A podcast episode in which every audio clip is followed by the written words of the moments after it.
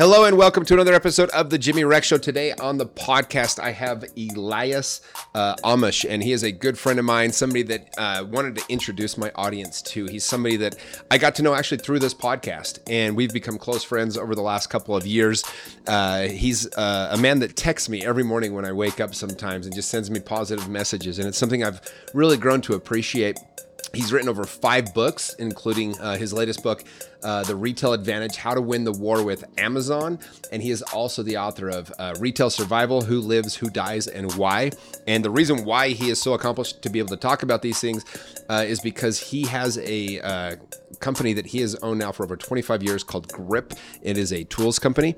And so anything you're looking for that has to do with hand tools, he is your guy. But uh, this was a fun podcast for me, something that I was happy to bring to my audience. So without further ado, let's get to the episode with Mr. Elias Amash.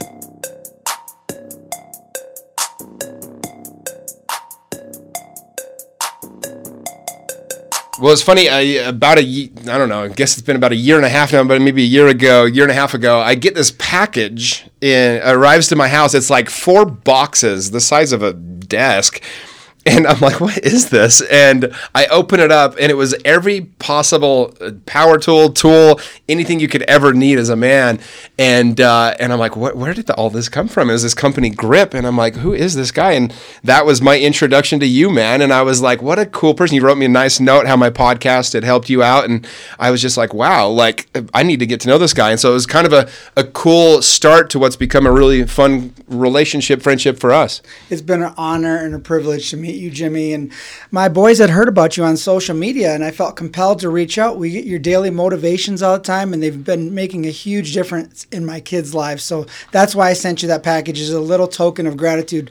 You've done so much for so many people, and I just want to do something nice for you. No, it's and it's so welcome. You know, I, I it meant a lot to me, and what means a lot is hearing like because when you're doing, you know, you do these podcasts and you do the daily motivations. I mean, those daily motivations, I put out 260 of them, and a lot of people don't even know about it. Still, I probably need to share it more. But it's you know, JimmyDaily.com, by the way, if you're listening to this. But essentially, I thought to myself, I was like, what could I do to just give, right? Like something I could just. I have all this knowledge and wisdom and people I get to be around, lessons I've learned over the years. And I'm like, how can I give back? And I said, you know what? I'm going to do a daily motivational video. It just goes to your email every day. And man, I had ended up filming about 260 of them uh, over the course of a year, and so that's that what that is now. And so it's it just it's really cool for me to hear like that your boys, uh, how old are they? 14, 10, Uh, 15 and 13. 15 and 13, that they found those and that they you know that it's helping them. That's really cool for me. You're helping so many people. That little daily motivational video, I think people look forward to that in their inbox every single day. And I love how you do it for the right reasons.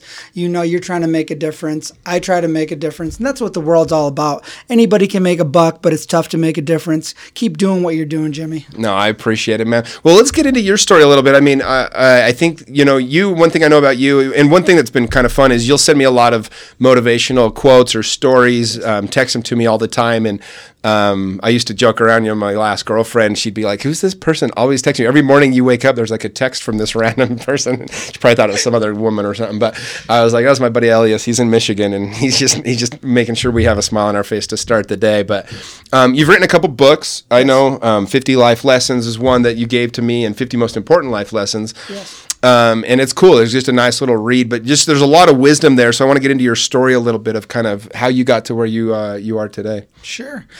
Well, I was born and raised in Grand Rapids, Michigan. I went to uh, regular high school, public high school. I went to Michigan State, and um, I've been running my father's business for about 30 years now, and uh, just really blessed beyond. And I'm not sure exactly what your listeners are looking for, but Well, let's let's talk about maybe your because your dad was an immigrant, right? Yeah, my And dad. So how came- did he end up yeah. here in the in the sure, country? they came here in the fifties. His family was sponsored by a Christian family. They came to Muskegon, Michigan, and uh, they came here with nothing. They were eating out of garbage cans. They've lived the American dream, and that's what we're trying to do is keep the American dream going right now. It's a tumultuous world out there, but uh, we know what it's like to be poor. We know what it's like not to have any money, and uh, we're just trying to live the American dream. And so your dad, you know, I mean, I think there's I've had a couple other guests on that talked about um, you know their immigrant parents coming to the United States Yes. and how much freedom means to them, how much the country Yes. means to them, how much America stands up to the world as a symbol of what's possible of in a world of true you know, uh, oppression outside of the United States in many, many places.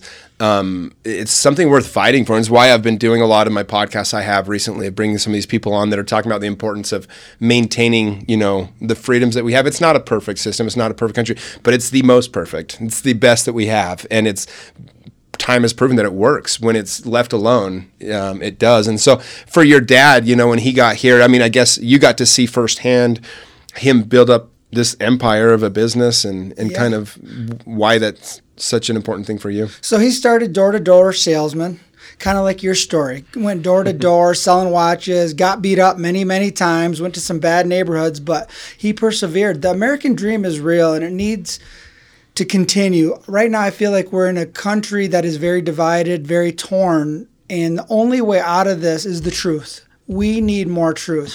One thing I love about your podcast, Jimmy, is you're always speaking truth and try to let people know what's really going on out there. And one of my mantras about the truth is I always say the truth is a bitter pill to swallow, but it tastes better than bullshit. I don't like bullshit. You don't like bullshit. We need people to come out and tell people what's really going on out there and that this is the greatest country in the world and we need to stand for freedom because if we don't stand for freedom it's going to be communism this is very binary it's either a or b so right now it's a very important time in the world yeah. So for your dad, what did he what did he see? I mean, he came over here. I mean, again, to start with nothing, he's selling watches. Yeah. Um, what was what was he like as a father for you? Like, because I, I, I think you know, obviously he instilled in you some things, and you you now run the business. Yeah. So he he worked a lot. He led by example. What every great leader does, they lead by example.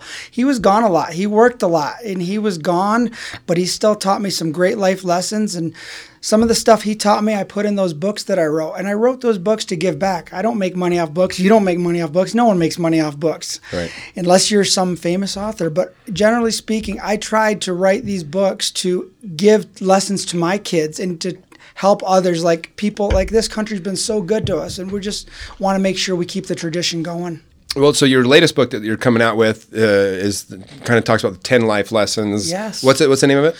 The 10 most important things you need to know that you don't learn in school basically gotcha yes. yeah yeah no that's cool and uh, you know i've had i've talked to some other guests prince EA, for example that was on my show about a year ago he um, started, you know, a YouTube channel and kind of a course of, for things that you don't learn in college. And then I had another guest on um, that talked about things you don't learn in college. It is interesting the things they teach us versus the things they don't, right? Super, super, interesting, Jimmy. I'm glad you brought that up. They teach us about Romeo and Juliet and the quadratic equation, but they don't teach us about financial literacy. They don't teach us about negotiation. They don't teach us about relationships. All these things. They don't teach us about health. Why don't they teach us about these things? I always wondered that to myself. So I said, I've got to come up with something that I can educate people that are the younger generation, especially the younger generation, because many of them are very entitled. They need to learn about sales and negotiation and all these important lessons. Well, it's cool. And you talk about all those things that you just mentioned are the 10 most important things you need to learn. One of which, you know, I mean, just to start with, for example, health. When I was younger, I mean, growing up, I got I was pretty into it in high school. Like my friends would make fun of me because I knew how many calories everything had. I knew how much fat everything had, right?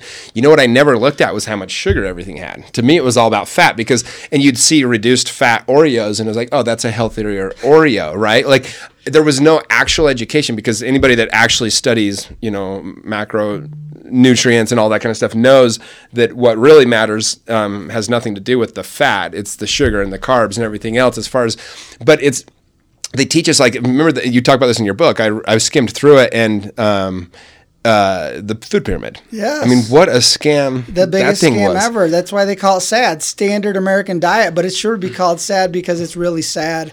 And I mean, the first thing about health is your health is your wealth. Without your health, you have nothing. I mean, that supersedes all.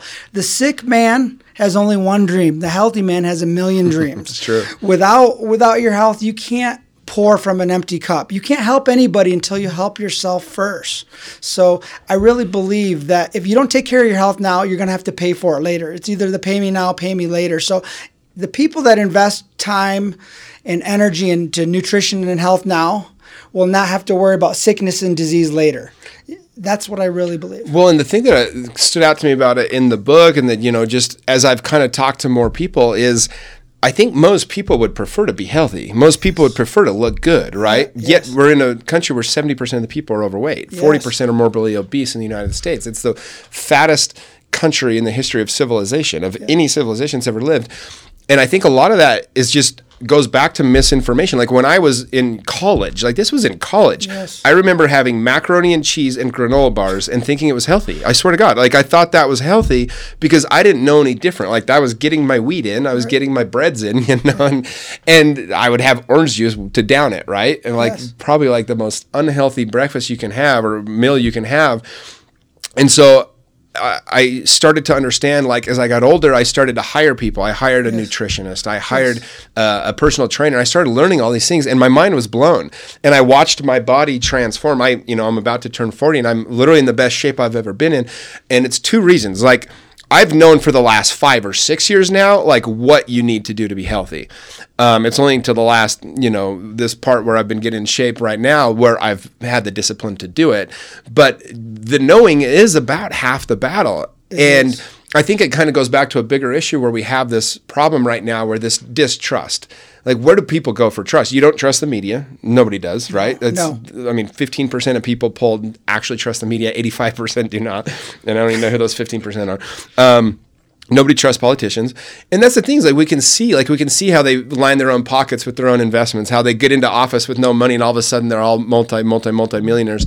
We can see how the food pyramid, uh, just to go back to that, um, I remember when Michelle Obama, there's a really good documentary that talks about this. When Michelle Obama got into office, to her credit, she was like, "Hey, we're going to change this obesity thing," and she started going after the food people, right? And she started talking about it for about a month or two, and then all of a sudden, there was this radical change, and she quit talking completely about food. Everything she started talking about was about actual exercise, mm. and exercise. Anybody that knows. You know, macronutrients, anybody that knows nutrition knows that only about 10% of it is your exercise. Honestly, you cannot exercise, and if you eat right, you're going to be healthy. Um, but what happened is she got compromised. She got in there, and all of a sudden and it's sad because she wanted to make a difference but you know because she more than wanted to make a difference she wanted to keep her people happy whoever they are like the the big money you know food tent and all those people and so she kind of sold herself out. And it was at the detriment of all these kids. And now it's gotten worse. Since they got in office it's much worse even than when the 2008 when they started. And so it goes back to that and it's like wow like you know these politicians don't have our best interest in mind. No. um, and so kind of like right now you hear, you know, there's this huge debate over should I get the vaccine, should I not? And the government is pushing this so hard. And you're like, look, you guys lied to us about everything. You lied to us about the food pyramid. You lied to us about, you know, um, exercise versus food and diet. Michelle Obama, when she got in and the whole thing, I'm like, you don't have our best interest in mind. And then you look at, you know, follow the money trail and you're like, Pfizer's just printing money. Billions. It's getting so much for it all. And it's like, and, and you start to look at it all and you're like, it's no wonder, like whether you're pro vaccine or anti, it's pretty easy to see why people distrust the government trying to push it. 100%. Well, first of all, I really think your health is something you have to be accountable for. We can't depend on the government. We can't depend on anything.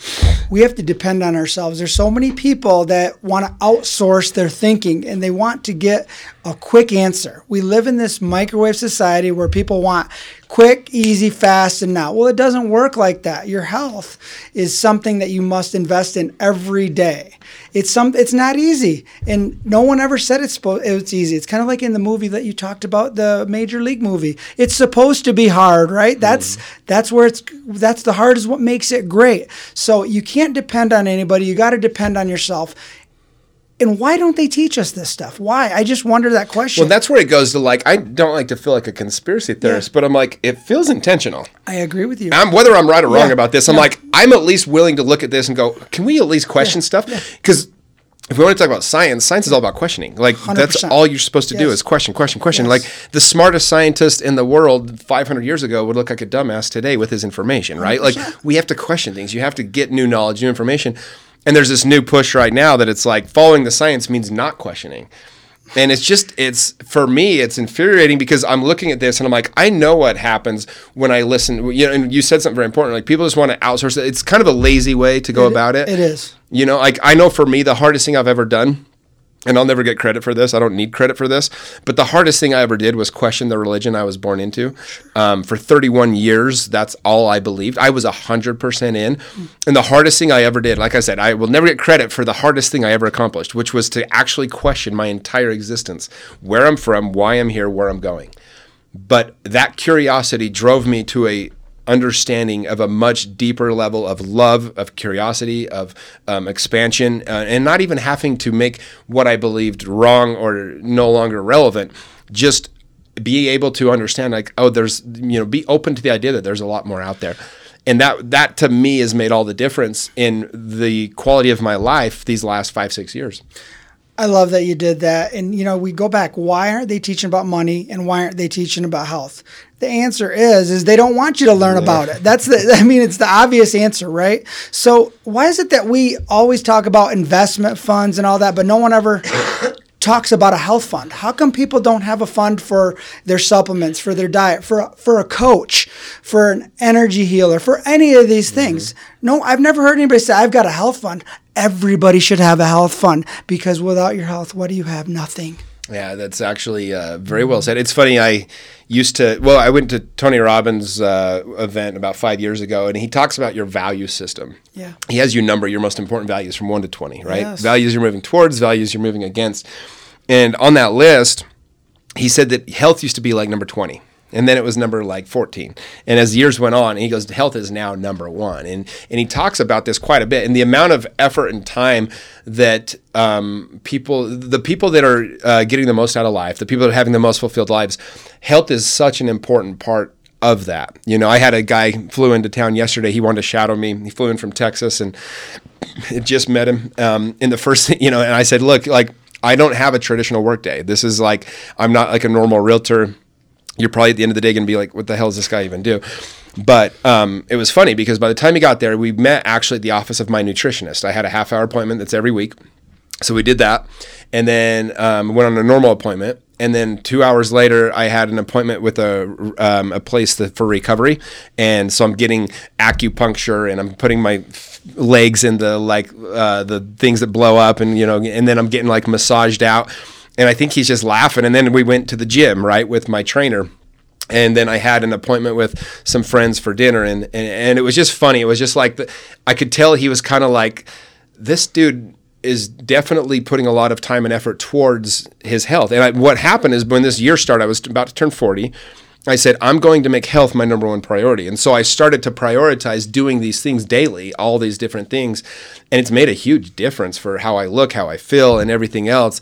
And so it is funny though, because the average person would think, well, what a waste of time. Like I spent an hour literally laying on a massage chair and, and, and getting, you know, these different acupuncture, like I said, these different things done.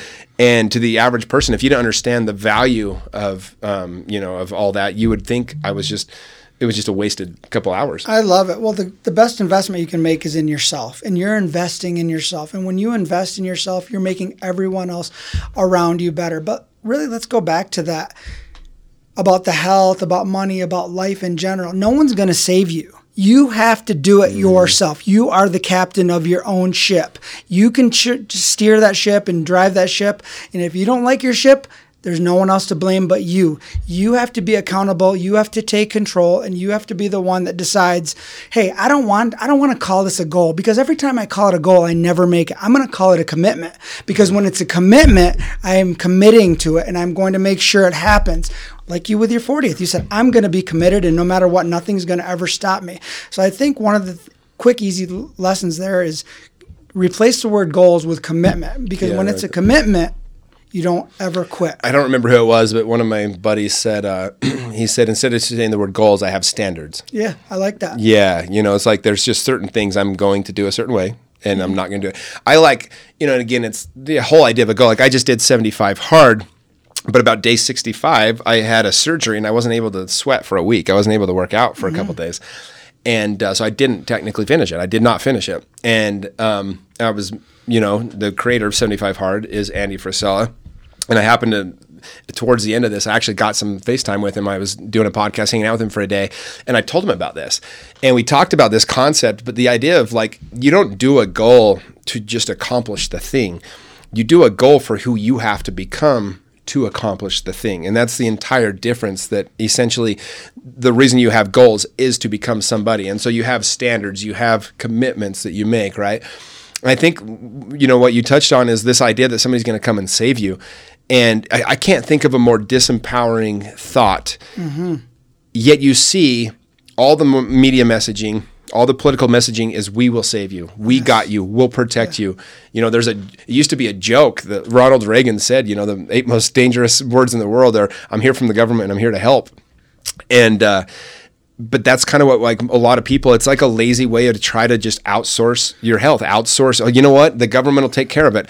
Like because it does take a lot of work to study this yourself. It takes a lot of work to go wait am i willing to like actually spend hours and hours talking to people that you know not just what i'm hearing on the media but like actually talking to other people and and looking at this from a logistical standpoint and going wait why doesn't this all add up? You know bradley beal the basketball player for the wizards he, he was interviewed yesterday and also there's a um, uh, Jonathan Isaac. He plays for the yeah. Magic. They both got interviewed the other day about the virus and uh, about getting the, the vaccine. And it was funny because he articulated it so well. I don't know if you've seen the interview yet. Yes. Jonathan Isaac. I actually bought his jersey. I went yes. online, I bought him. Like, I freaking love this guy.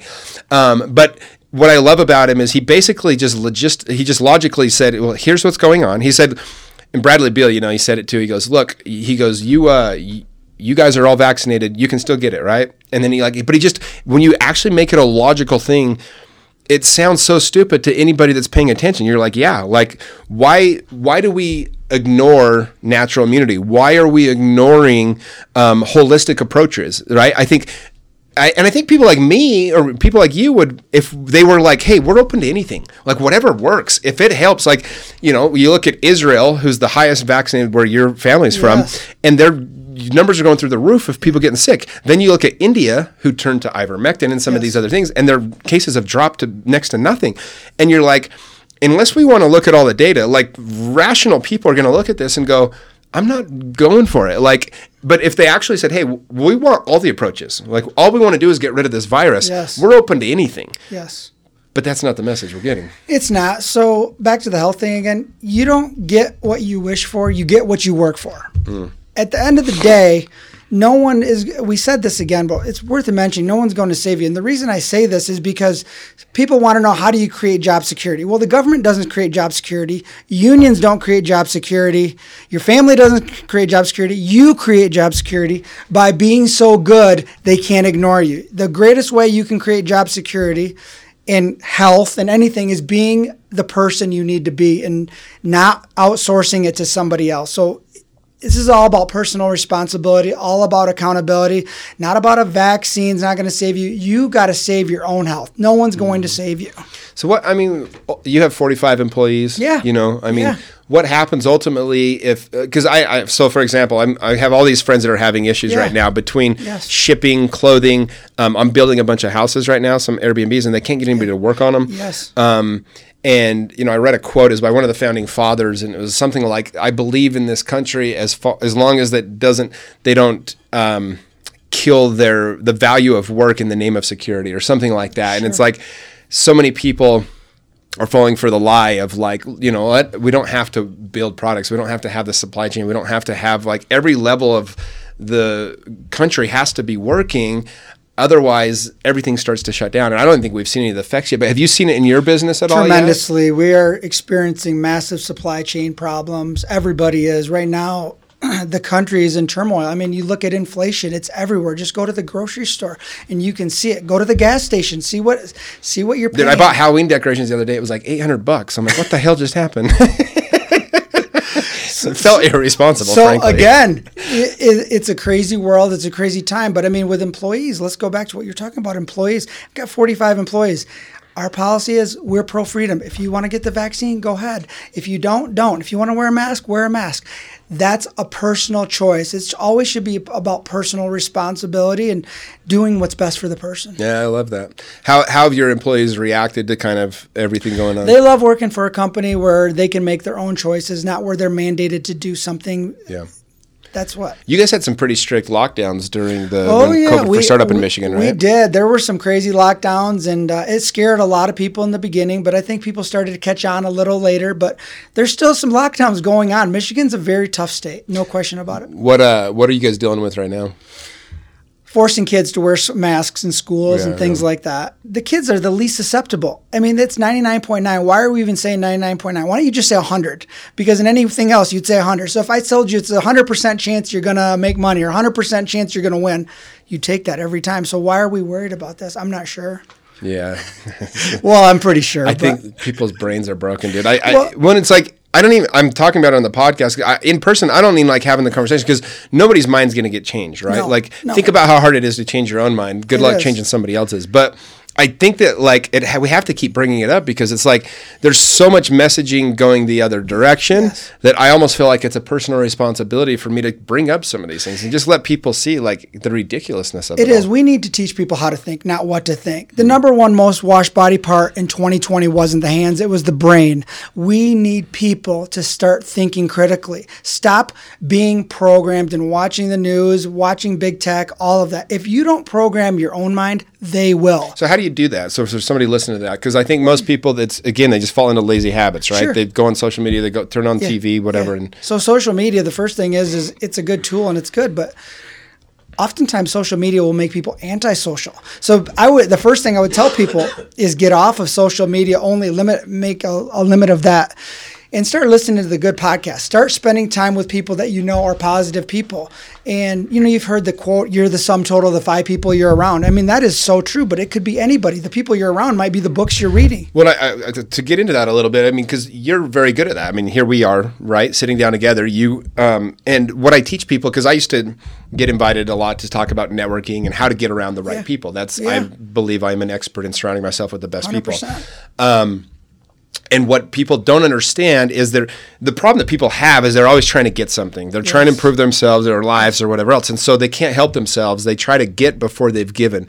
And Gary Vaynerchuk talks about this. He's jab, jab, right hook, right? Like you have to give, give, give, yeah. and then you can finally ask for or receive. So, like for example, in your case, um, you caught my attention because like literally I was like, what the heck? Like who sends this? I didn't even know what it was. I, didn't, I had no idea until like the third box. I didn't even find the letter. I didn't even know what it was about. And but I was like, wow, like immediately I was like, wow, this is a guy that's doing this the way I would do it, right? You created value first. And I think that's the most important thing that I tell people I'll have people hit me up. Literally, it's a daily thing. Somebody wants to meet one of my friends. It's always to pitch them their product, or they, hey, hey I have sure. something to be great for you guys, or hey, like yesterday, you know, people we're doing this restaurant thing now where we're investing in a bunch of restaurants, and I've had five or six people in the last week hit me up, and they're like, hey, we build out restaurants. We'd love to come build your restaurants. Or another person that's like, you know like hey my whatever brother has a chain up and you know we, we'd be interested in seeing if you guys want to franchise our business. And it's like they're just trying to get an opportunity but i mean none of these people have done anything to create a relationship first. And so i kind of just ignore it. I got my own life going. I got so many moving pieces. But the person that creates value first now if this person said you know what I'm going to go, let me go to your grand opening. Let me see what I can do to provide value. Let me buy my employees your food for the day and we'll share it on social media or even just comment on my post. Like do something to create some kind of value first before you ask for something. And most people can't get out of their own way on that. Well, they always want something. You have to stop marketing, stop selling, and start adding value. When you start doing that, and don't ask for anything, you don't need to ask for anything. Exactly right. The, the, the most important thing one of the most important lessons I learned a long time ago is that a, a, giver and a giver, they can get along really good. A taker and a taker, they can get along really good. But a giver and a taker, they never get along. If you want to get ahead and you want to meet the right people, you got to learn to be a giver because people love givers. Givers sleep good at night, takers don't. Yeah, well, and what I've noticed is if a taker comes into the scene and everybody else is a giver, they get exposed very quickly. Like it's they get ran out so fast because yeah. they immediately start taking, and the other and the rest of the group is just isn't going to go for it. Yeah, so you always have to be coming from a, a a way to add value, like you said. I mean, there's there's three ways I think that you can always make money. Number one is add value, add massive value. Number two is solve problems. The greatest entrepreneurs in the world did never never set out to make money, whether it was Elon Musk or Steve Jobs. They solve problems. Entrepreneurs solve problems. They don't make money. That's a misconception. Oh, entrepreneurs made money. No, they solve problems. You, well, eh, no, and to your point, I was yesterday on the phone. There's a builder, like like I said, down in St. George. I'm building these vacation rentals, and he's not getting them built. They were supposed to be finished by now. He hasn't even started on them. I mean, it's like a mess. And so I called him yesterday, and I said, "Sir," I was like. What do we need to do to get these going? Like you've got our deposit money. I've got 150 grand tied up with you between these two units. Like, what do I need to do? What do we need to do? And he starts talking about all the things going wrong. I said, hey, hey, hey, you're still focused on the problem. I said, let's I'm a results guy. I don't give a shit what's gone wrong. I agree. Things have gone wrong. What do you need to happen right now? What are the steps that you need to start building these units? Like what needs to happen? And he gave me a couple things that he needs. I said, "Okay, I can do about 3 or 4 of these. Can you do this and this?"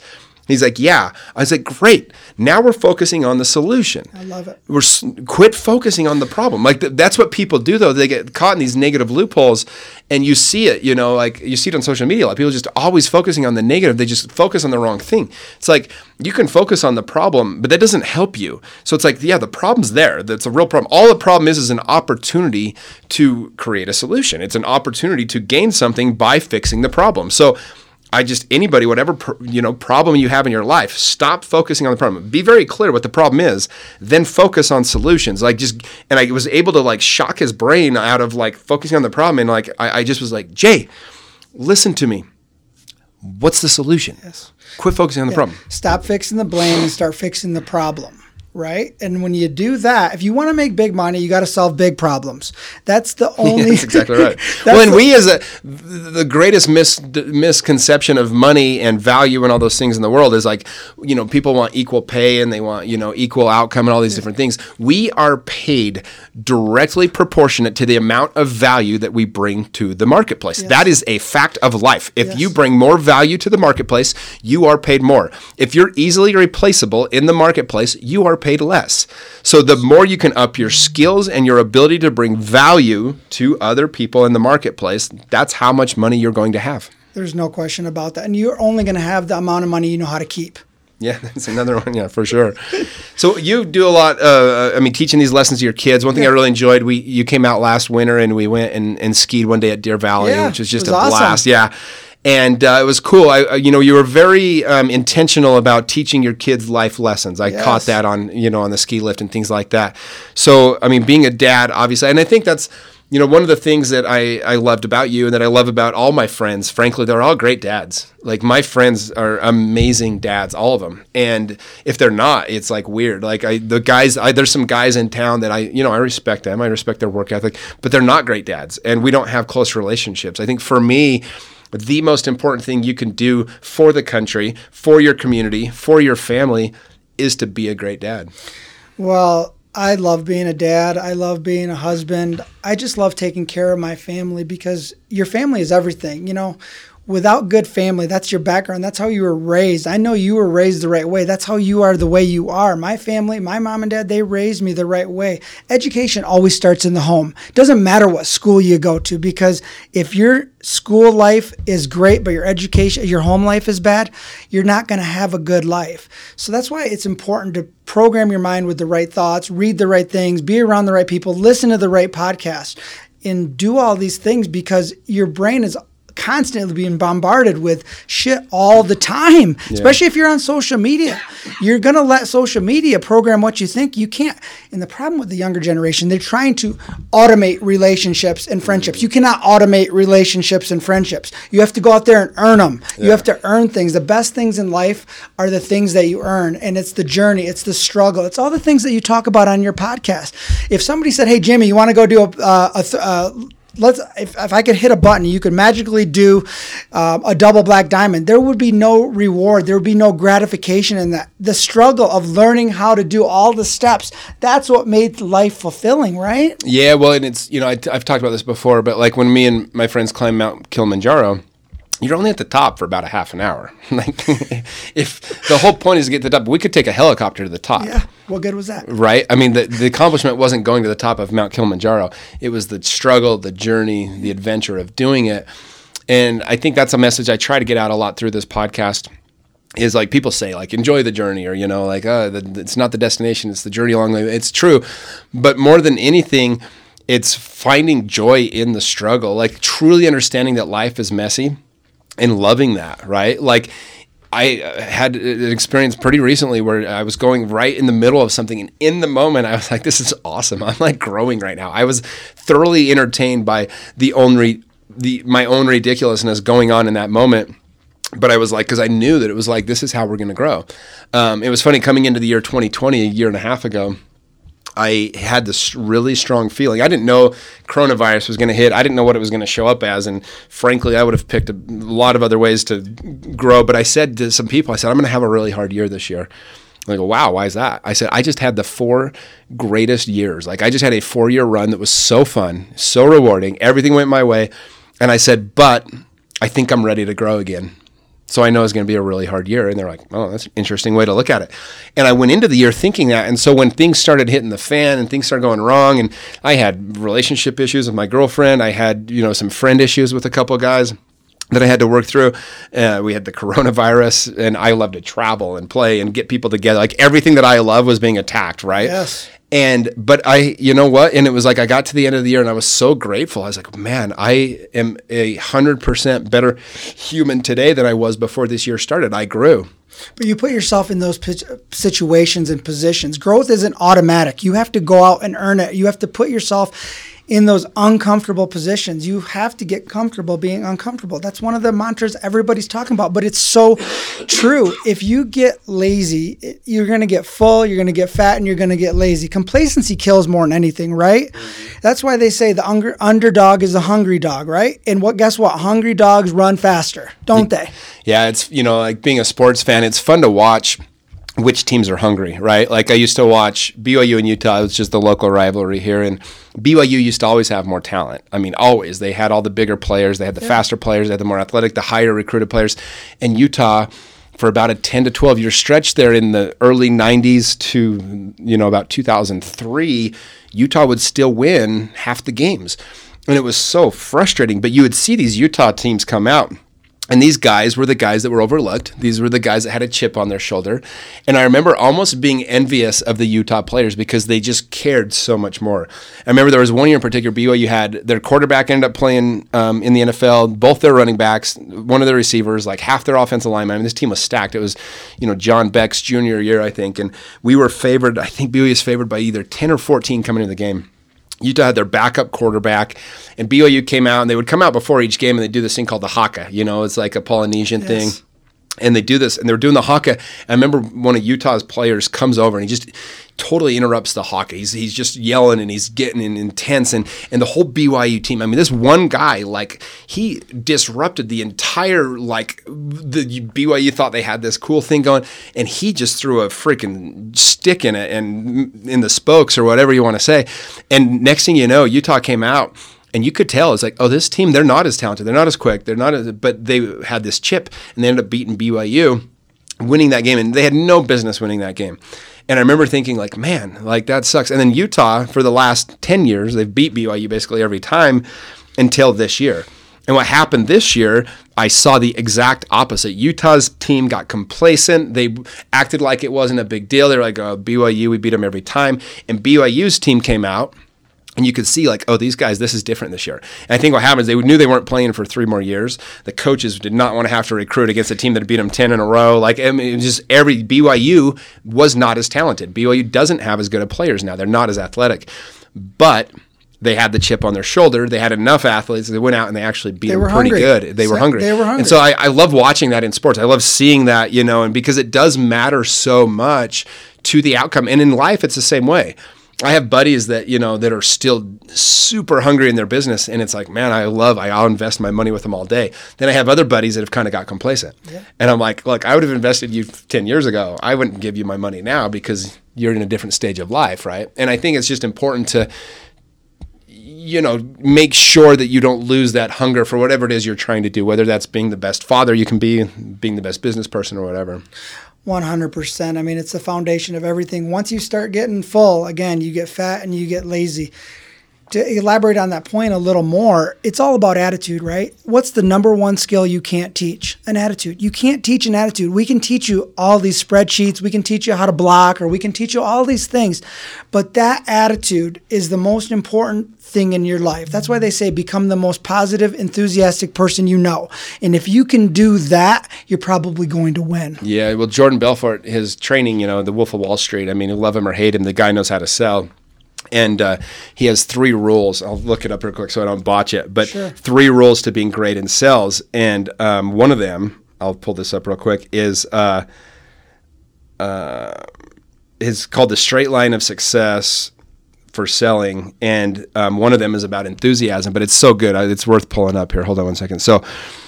The three tenets of his entire thing. This is it. There's um, the three tenets of straight line persuasion. It says number one is develop rapport quickly. You have like seconds uh, to get rapport, right? Um, and then the second one is be as enthusiastic as hell. Mm-hmm. Oh, I picked up the wrong website. It's not giving me very good information here. But anyway, one of the two is is be enthusiastic as hell. When I was a missionary, I remember I'd go. I mean, you're going door to door for ten hours a day. Do you like steaks? yeah, that's when I was going go door to door selling steak, right? But when I was a missionary, I had this theory. I was like, because a lot of people in my mission, they, a lot of the missionaries struggle to get in the doors and, and to get people to listen. I could get people all day. I was teaching all day long, and um, and I had this theory. I said people are bored.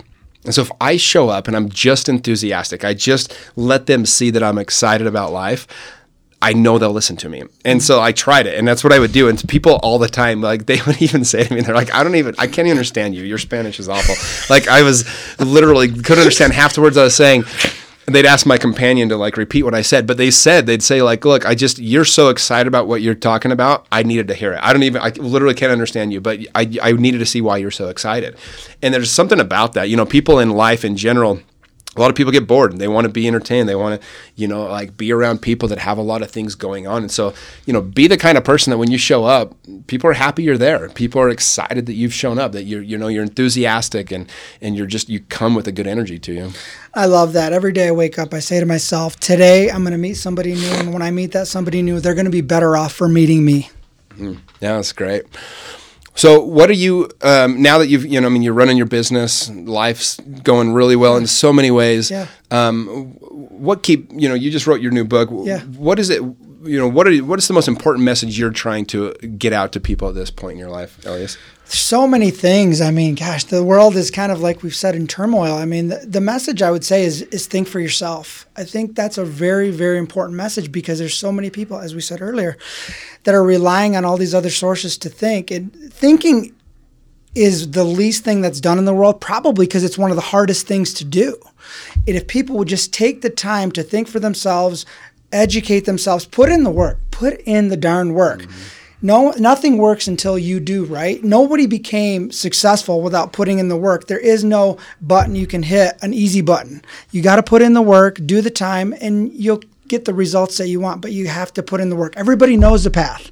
How many people walk the path? Everybody knows what to do, but you have to go do it. Mm.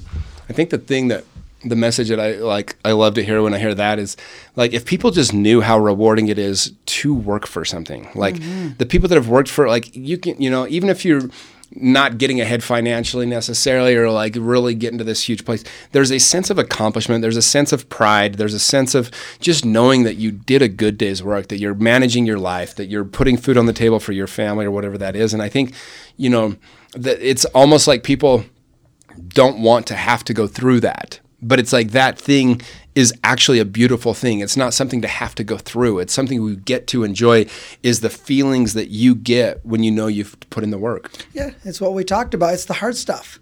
Yeah. It's that's what you need to go through. That's what makes you stronger. And if you're made of the right stuff, the harder you fall, the higher you're going to bounce. You're going to bounce really high. You've had some heartaches in your life and you bounce back and it made you stronger. That's what life's about. We're all going to encounter all of these problems. If you don't have problems, you're probably dead. Everybody has problems. It's how we deal with those problems. And if you know how to deal, if you can't deal with thousand dollar problems, you're never going to be able to deal with million dollar problems. Yeah. So you have to change the mindset. It's always about mindset because I learned this a long time ago. I was in eighth grade. I'll tell you a quick story. I was in eighth grade, and we were on the football team, and I had a coach that I could not stand. His name was Coach Burns. I know he's probably around. I doubt he's listening, but he yelled at me every day, every single day. And he yelled at me, and he'd say, What the mind can conceive, the body can achieve. And the mind is so powerful. We underestimate how powerful our mind is we're talking to ourselves all day, every day. Those conversations we have, those are the most important conversations you'll ever have in your life. The, the conversation that happens between your ears, it doesn't matter what anybody else thinks, it matters what you think. And if you're not having positive conversations with the person that's you, you're going to be going down the wrong path quickly. No, I think that's awesome, man. It's reminded me of something I I've got this promo video that's coming out soon for my coaching program about to launch and in it, um, in the promo video, one of the lines I wrote down as I was writing the script for this, it's you're probably really worried right now about what's coming up next or what's you know what's happening in the world and all these different things. And i said you can stop worrying about it. Because every issue that you're worried about today if you put in this work it's like for people that are you know doing the work and doing the program and these things it's when those problems actually come about, you you won't have to worry about it because your ability to overcome those issues, you laugh at how easy it is because the person that you will be then, it's not that the problem got easier, it's that your ability to got, get over it got so much better. So I think that's the importance of just constantly working on ourselves, constantly working on your skills, making yourself the asset we talked about, putting in the work. It's just a very cool feeling when you don't have to worry about like you know you have the ability to go earn and, and to make something happen on your own. You're not dependent upon anybody else. I would be terrified if I was depending upon I don't know, an employer or the government or somebody to take care of me. Yes. But I'm just not. I, I mean, I thrive in chaos. Because you know what to do. For you, sure. You can take the thousand richest people in the world and give their money to the thousand poorest people in the world, within six months, a thousand richest people will be back to where they were. Mm-hmm. Why? Because it's a mindset, it's a skill set, it's doing all the right things. And the people that really are successful in life, they don't care what other people think. The first day of happiness in your life is when you stop worrying about what other people think. It doesn't matter what other people think, it matters what you think. Yeah, no, it's beautiful, man. Well, all these lessons, all these little one-liners are found in your books.